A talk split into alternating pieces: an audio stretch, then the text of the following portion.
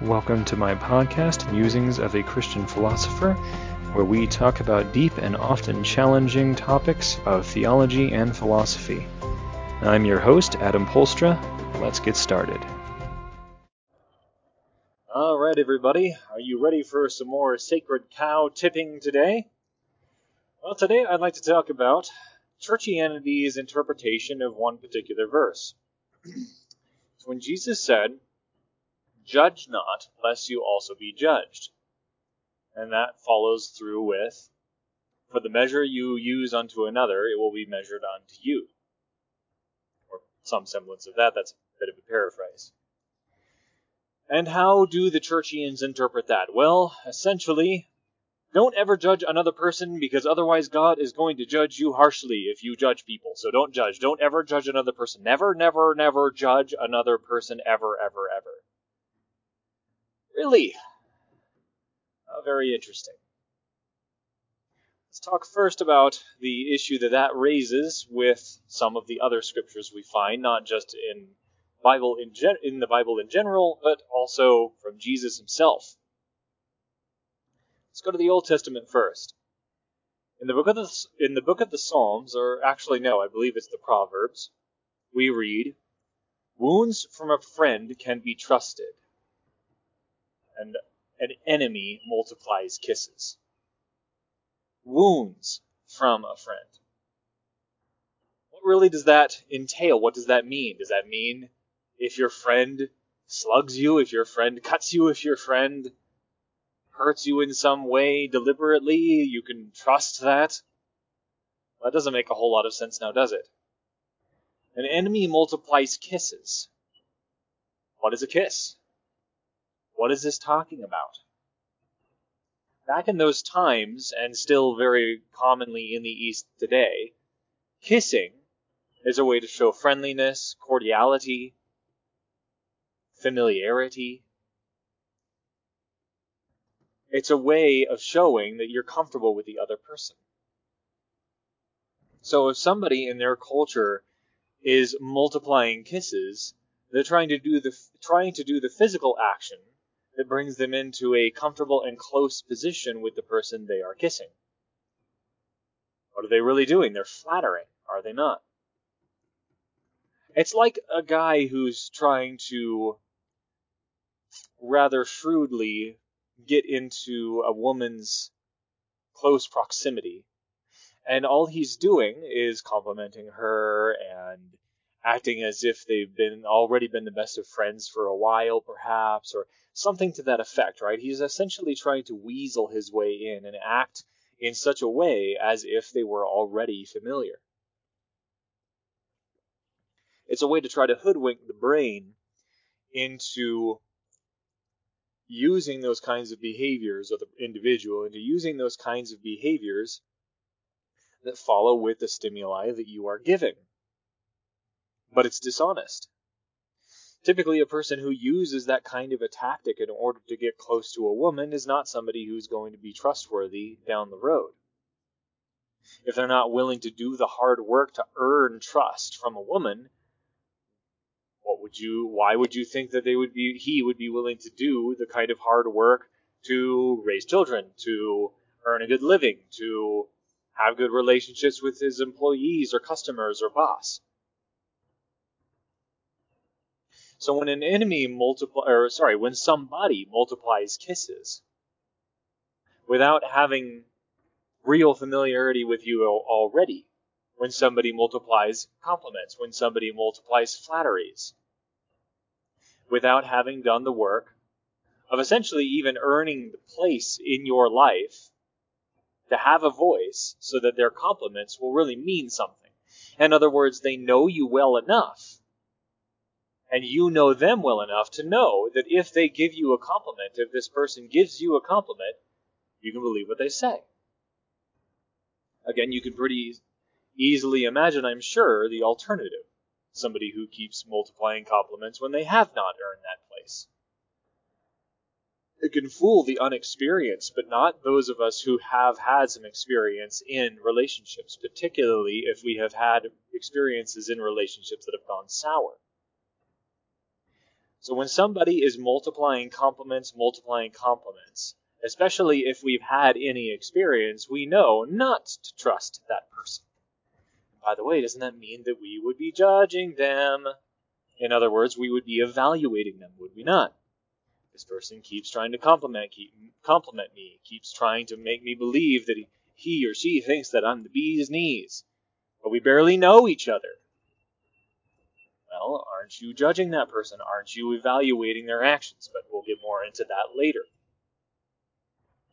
The wounds from, from a friend can be trusted. These are put into stark contrast. What does it really mean? The wounds of a friend can be trusted in contrast with that. Well, does it not mean? And I know many of us already know this going in, but just getting down to the brass tacks trying to evaluate things reasonably. A friend who does the very opposite of multiplying kisses. In other words, a friend who is willing to tell you the hard truths. A friend who is willing to tell you, you tell you that you did poorly, tell you that you did something wrong. To show you that you're not all that and a bag of chips. Doesn't that wound all of us? All of us want to believe that we are good people, we want to justify all of our actions, no matter what they are, because we want to believe that we're good. Then, if an honest friend comes along, that is a genuine friend. People who lie to us all the time aren't friends, those are enemies. Again, that's one of the reasons why this proverb says what it says. It's an enemy who multiplies kisses. It's a friend who doesn't always wound, but if they wound, you can trust them. In fact, the very fact that they're willing to criticize you or critique you, you might say, to again point out that you may have done something wrong, shows the fact that they are a real friend material. My definition of a friend is somebody who adds real value to your life. And of course, if you're going to be a friend to them, that means that you're adding real value to theirs one real value is the truth. But sometimes the truth are things that we don't want to hear. Now, if that is the correct interpretation of that verse, does that not mean that a friend needs to judge you in order to give you those wounds that can be trusted? To give you the criticisms, the critiques that can actually improve who you are as an individual? I should think so. So let's go further with Jesus. Jesus gives us the analogy of a person who's trying to clean the speck out of the eye of another person while having a plank in their own. An obvious example of hypocrisy. And not universalizing, sorry, not universalizing your morality, your virtues, your values. Get the plank out of your own eye. And as he ends the story, he points out, so that you can see clearly to remove the speck from your brother's eye. See, a lot of people who are in the more churchian kind of perspective, reading or listening to this tale, this analogy, this parable, just think about the plank in your own eye. They almost exclusively, almost every time I've heard this preached about, talked about in large Christian company, all they talk about is self judgment. All they talk about is the fact that we are so blind to our own mistakes and how dare we do that when. And meanwhile, judge other people. Another indication that we should never judge somebody else. Oh, really? Aren't you leaving out the last part? So that you can see clearly to remove the speck from your brother's eye. Does that not imply removing the speck from your brother's eye? The parable is about. Judging, evaluating, seeing other people's flaws and pointing them out. It's just pointing out that we should judge our own as well. If we're going to look at somebody else's flaws, we should be making sure about our own, especially if they're in parallel. Now, finally, before going into further discussion, Jesus also talks about the fact that we will know people by their fruits. In other words, it doesn't matter what values they acclaim. It doesn't matter the sorts of things they espouse. If their actions are rancid, if they seemingly and even by reputation are just nice good kind, trying to do the right things, at least again, apparently. But in their wake is just a trail of destruction broken relationships, then it is upon those fruits, it is the results of their actions upon which we can see the person. But once again, does that not mean that in order to see those fruits, do we not have to evaluate? Do we not have to judge the results of that person's actions? and then further judge that as a result of seeing that person's actions, if the fruit is rancid, we evaluate that the person is not as good as their reputation would suggest, or their outward words and claims and stated values. Actions speak louder than words. But this also involves judging them as such. On the other hand, if somebody who is very unpopular, disliked, and we can understand this pretty well in the modern age of media suppression from much of the mainstream media, but you get to know this person or get to see this person's work actually, and their fruits, that is, their actions, the results of what they're doing, is a bunch of good. Mended relationships, mended minds, healed bodies healed souls and spirits. Spirits that have been spirits and souls that have been turned towards God. If that is the results of their actions, would we not say that what is said about them has no bearing on what they actually do? And because what they are doing is good, we can judge that person to be good, in spite of even what may be said about them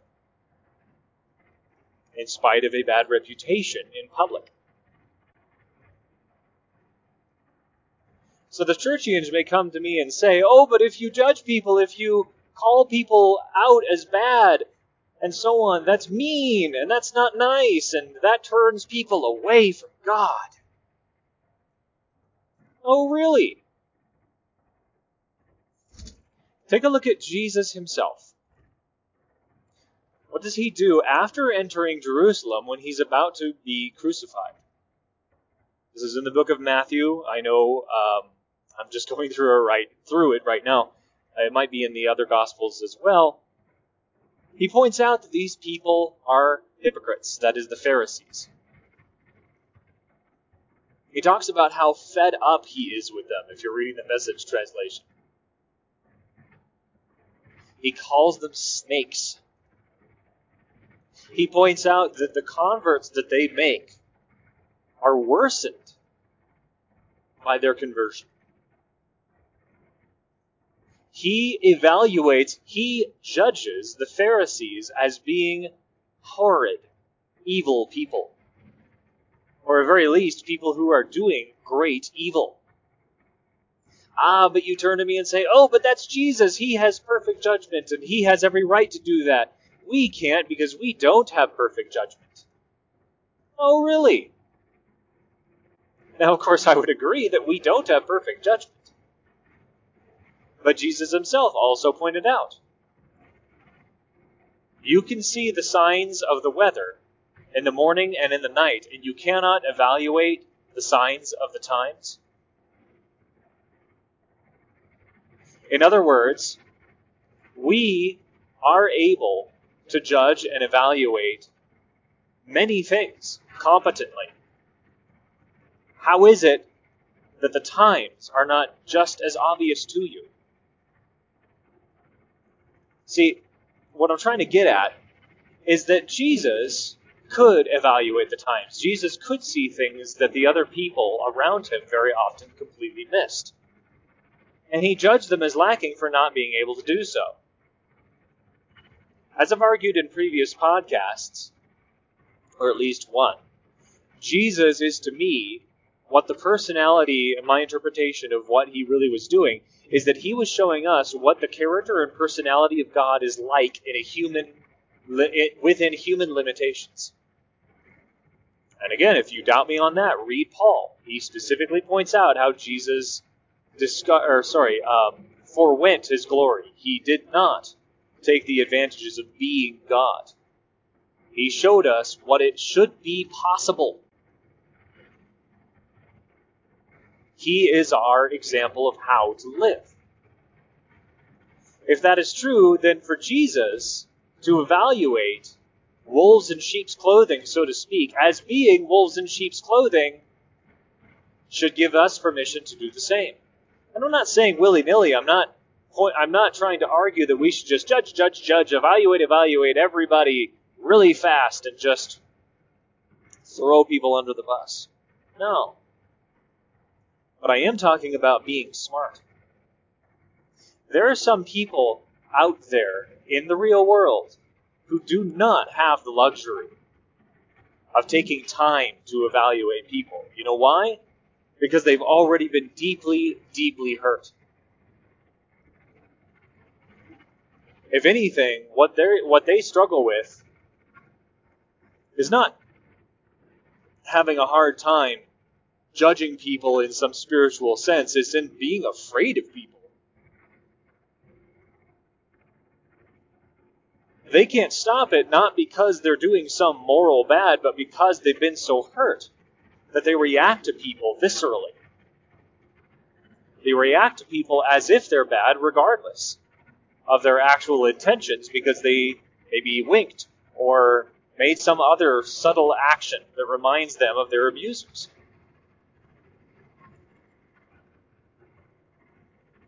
Reason why I'm bringing this up is that the churchians have a tendency to make things sound as if they're so very black and white.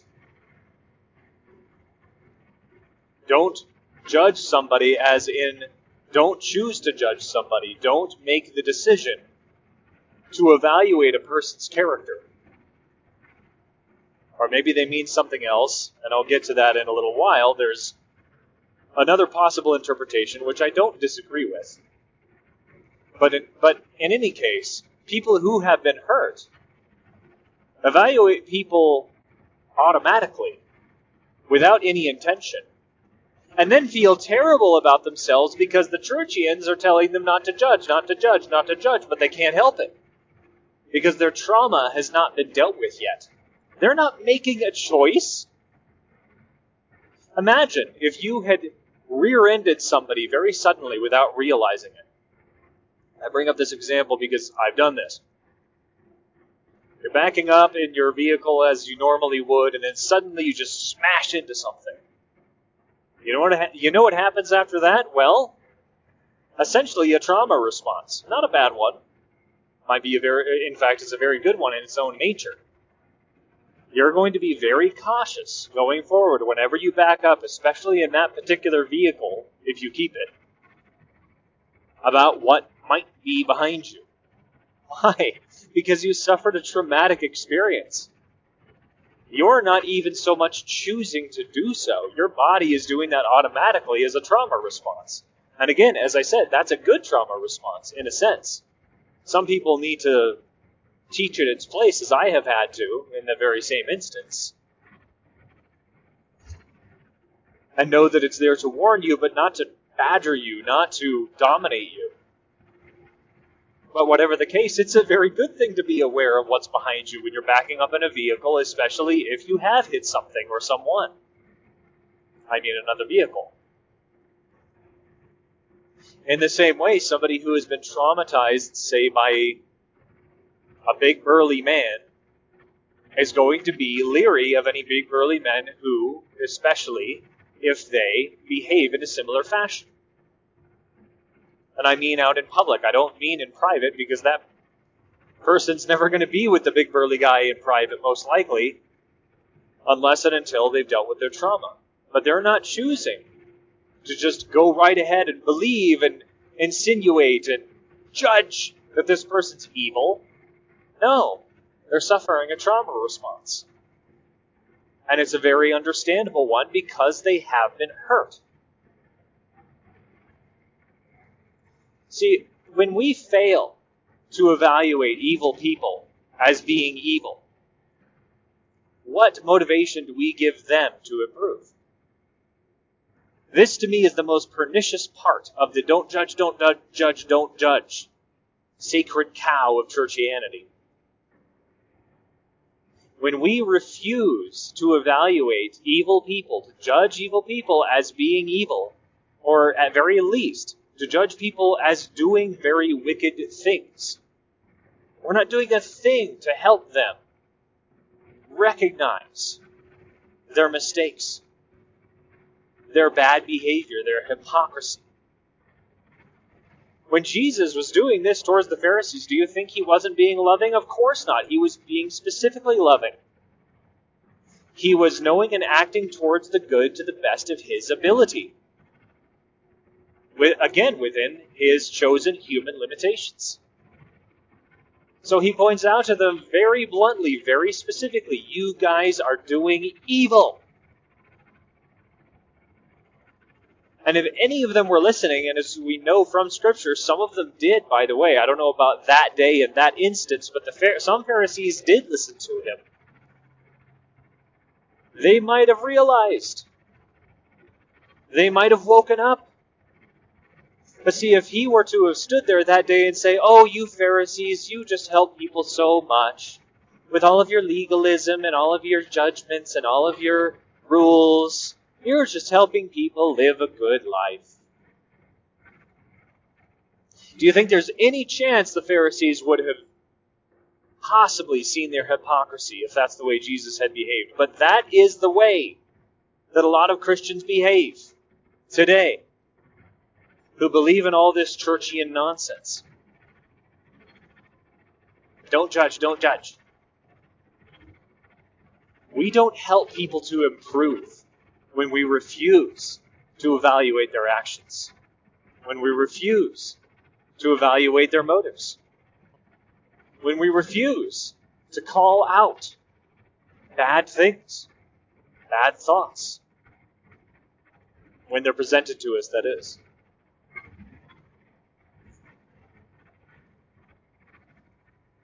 So, what is the right way of interpreting all of this, in my opinion? Judge not, lest you also be judged. For the measure you use unto others, it will be measured unto you. Is there any connotation in there? Any connotation at all? Read it for yourself. That this has to do with God's judgment. No. Looking at the speck in another's eye without seeing the plank in your own. Does that have to do with God either? No. I'm not saying that people say that it does. But I'm pointing out that these two are closer to parallel. Jesus talked about the same thing many times, in many different instances. The kingdom of heaven is like, the kingdom of heaven is like, the kingdom of heaven is like. Beware about judging, beware about judging, beware about judging. You've heard it said this, you've heard it said that, you've heard it said this. He liked to repeat himself. And of course he did. He was going from place to place, and he kept changing how he put it, but he would bring up the same points a lot. Is there any doubt, is there any reason to believe that if he brings up judgments, judging other people, more than once, he would be inconsistent with himself? Of course not. So if we're allowed to evaluate, to judge a person by their fruits, why wouldn't we be allowed to judge others and use measures upon them?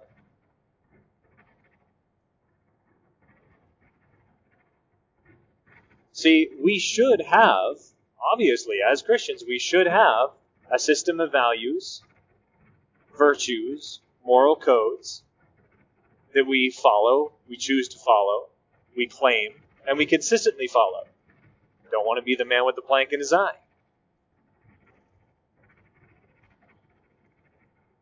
Should we not also, therefore, the more we really hold ourselves to a set of moral values, expect that of other people if they're going to be close to us?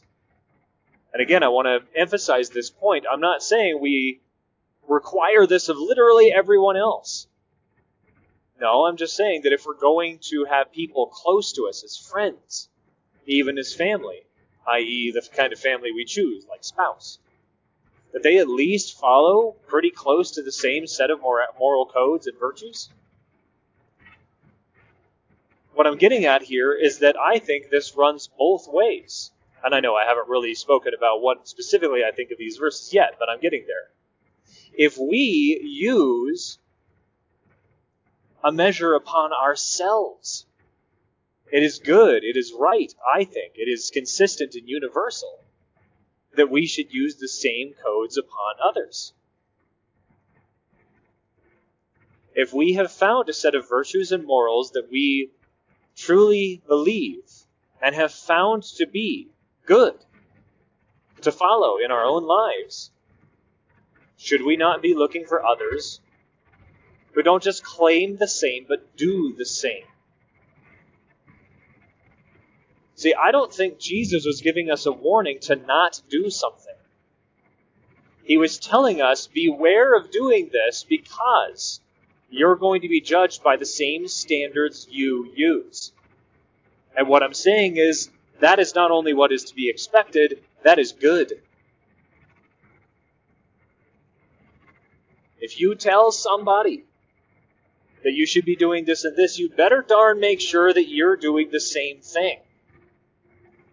And obviously, there are exceptions to these sorts of things, such as, but they don't have to do with virtues. They might have to do with biology. You're talking to a member of the opposite sex with something that is very specific to their sex. Obviously, you don't need to be required to do that, or you shouldn't be advised to do exactly the same thing. Might have something similar. But when it comes to universal moralities and values and virtues. It should be universalized. It should be expected of others and of yourself. This is one of the reasons why power is so corrupting. See, because power is one of those ways in which we can escape this. Power means you have, or one of the things that it means for people is that you have enough influence to say, rules for thee and not for me. Because if you judge me by the sta- same standards that I'm using upon you, well, I can just punish you. I can just throw you in prison. I can just fine you. I can just fire you. Power is the capacity to judge without being judged. And that's not to say that you never are. Just look at how people talk about politicians today, or employers, or Hollywood stars. They're still being judged, but of course, if you ever said it to their face, you might get a face full. And that's, of course, why many of us don't. Judge not, lest you also be judged should give us a set of expectations. You shouldn't first be thinking about how you judge another person. You should first think, how do I judge myself in this same way, in this same area? And then, once you've got that settled and have taken the plank out of your own eye, then you may go forward and begin evaluating and talking to other people on the same in the same sort of standard. This doesn't always have to be something negative, some negative evaluation of other people. In fact, those who are far more effective in affecting other people's lives have tact and kindness and patience. See, when Jesus said, Be innocent as doves and shrewd as vipers, or sorry, shrewd as serpents, rather, I think we, especially among the churchians, mistake innocence with niceness. We don't even rise to the level of being kind and don't even touch being good. Looking out for the good, which again is about love, the way I interpret it. We think that in order to be innocent, we have to just be nice to everybody. Be nice all the time. Never offend anybody. What about being as shrewd as a serpent? Using a measure onto others, lest, uh, sorry, using measures onto others that will also be used unto you isn't pointed out as a bad thing necessarily. Removing the plank from your own eye so that you can remove the speck from the other's eye is certainly not portrayed as a bad thing. What Jesus is really preaching, in my opinion, is universal values. If you have a value for another person, a virtue, a moral, a moral code, for another person, have it for yourself first. And I just pointed out how power is one of the ways in which we escape this, and unjustly. Jesus specifically pointed out how the Pharisees were doing exactly that. We know how often Jesus told his parables and his stories and his lessons to spite the Pharisees. Who are we to think that these aren't also among them? Judge not, lest you also be judged, Pharisee. The measure you use unto others will be measured unto you, Pharisee. Stop using your power to say rules for thee and not for me, Pharisee.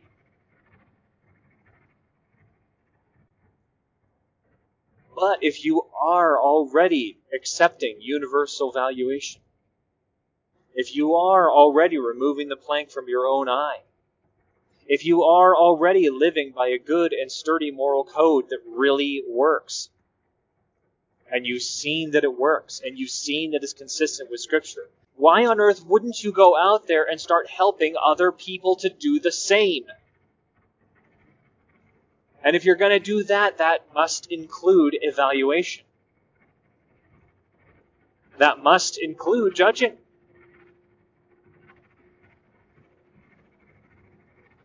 Now, I will say in closing that there is one area where I think it is wrong for us to judge. And it should be obvious because it's the one area in which we have absolutely no right to judge and God has exclusive rights to judge. What is that? Judging where a person's eternal destiny will be. And isn't it funny how often we get this one wrong?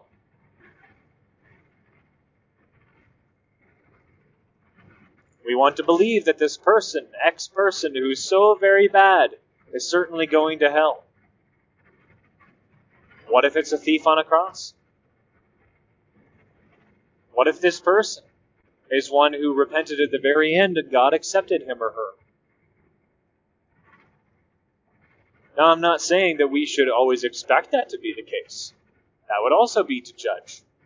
In this way, that is, to evaluate a person's eternal destiny. That is something that is between them and God.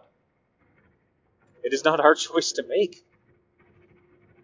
I think it's fair and quite right to separate ourselves from people, to not have as friends people who are abusive, who pull us down, who keep us back from doing what is right.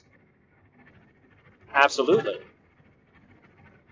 But to then go forward and say, I think this person's eternal destiny is X. That's not our place. It is not our right.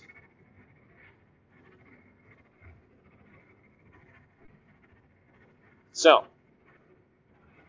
that is my interpretation of these scriptures, and I hope you found it interesting and thought provoking, as always. And again, I want to emphasize that I don't think this means that we go around judging, judging, judging all the time. What I am pointing out is that when another person turns to us and says, Oh, I felt so judged by you, trying to get us to think that we're a bad person for making a valuation. Well, that in and of itself, I think, is a very dark spirit, a dark temptation. What we should be doing is asking ourselves over again well, am I? Not judging, am I judging well? See, what they're trying to get us to think is that judging in itself is bad. No. Did I judge well? Do I have any reason to believe that I should doubt myself in this? And if not, the right response might be, well, yeah, I sure was. And I still do. This is bad. This is wrong, what you're doing. You think if you come back with, oh, I'm so sorry, when that person is engaged in evil, that's going to help them stop and improve their lives? We do not help people by refusing to judge them. We might very well seal their fate for evil.